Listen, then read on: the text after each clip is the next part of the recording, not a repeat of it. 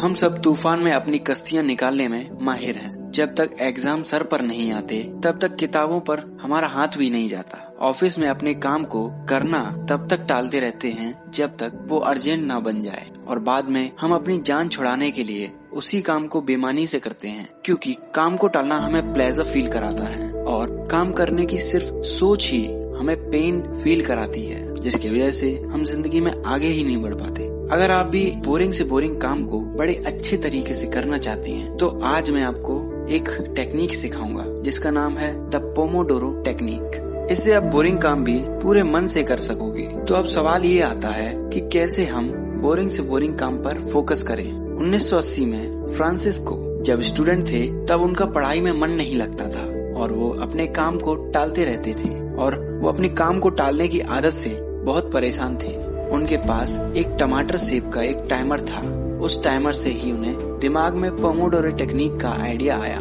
टमाटर को इटालियन में पोमोडोरो कहते हैं। पोमोडोरो टेक्निक में आपको जो काम करना है, उसे 25-25 मिनट के चार इंटरवल में ब्रेक करना है। हर 25 मिनट के शॉर्ट इंटरवल के बाद पाँच मिनट का ब्रेक लेना है और चौथे इंटरवल के बाद चौदह मिनट का ब्रेक लेना है। इन शॉर्ट इंटरवल्स को पोमोडोरोस कहा जाता है। इन पोमोडोरोस को अप्लाई कैसे करें? मान लो, आप स्टडी करना चाहते हो तो एक पेपर लो और 25 मिनट का टाइमर सेट करो। अब अगले 25 मिनट तक, चाहे जो भी हो जाए, आपका फोकस सिर्फ़ एक काम में होना चाहिए, जो है स्टडी अपने मोबाइल या किसी भी डिस्ट्रेक्शन की तरफ़ अगले 25 मिनट तक आपको ध्यान नहीं देना। 25 मिनट के बाद आपका पहला पोमोडोरो खत्म हो जाएगा, जिसके बाद आप पाँच मिनट का ब्रेक ले सकते हैं। और पेपर पर टिक लगाना है, जिससे आपको याद रहे कि पहला पोमोडोरो पूरा हो गया है और चौथे इंटरवल के बाद 15 मिनट का ब्रेक लेना है। ध्यान रहे, इन ब्रेक्स में आपको एक्टिव रहना है।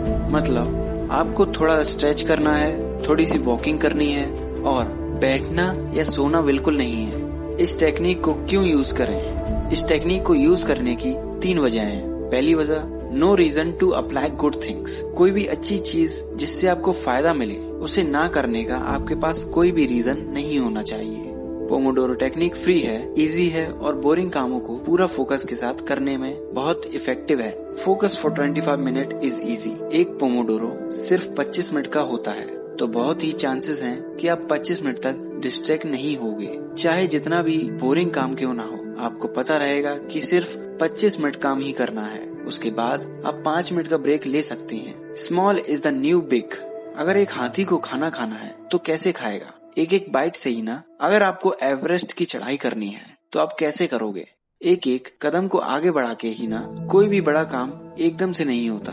अगर हम कोई भी बड़ा काम बिना रुके करने की कोशिश करते हैं तो हम बोर हो जाते हैं और उस काम को अवॉइड करने लगते हैं। इसी तरह हमारा इम्पोर्टेंट टाइम अन इम्पोर्टेंट कामों को करने में चला जाता है। और जब डेडलाइन नज़दीक आती है तो हम सब कुछ एक साथ करने की कोशिश करते हैं, जिसकी वजह से लगभग सारा काम बिगड़ जाता है। रिसर्च से पता चला है कि इंसान का ब्रेन ज़्यादा से ज़्यादा 25 से 30 मिनट तक ही एक चीज़ पर फोकस कर सकता है। लेकिन हम 25 से 30 मिनट के छोटे छोटे और मैनेजेबल टास्क की मदद से बड़े बड़े काम आसानी से खत्म कर सकते हैं। तो अगर आप स्टूडेंट हैं वर्कमैन है या वर्क वीमन है, आपको इस टेक्निक का इस्तेमाल एक बार ज़रूर करना चाहिए। आज के लिए बस इतना ही। अगली बार फिर मुलाकात होगी किसी नई बुक या स्टोरी के साथ। और अगर आप इस बुक को और डिटेल में पढ़ना चाहते हैं तो आप नीचे दिए गए लिंक से इस बुक को खरीद सकते हैं। अगली बार फिर मिलेंगे। तब तक के लिए अपना ख्याल रखें और सीखते रहें।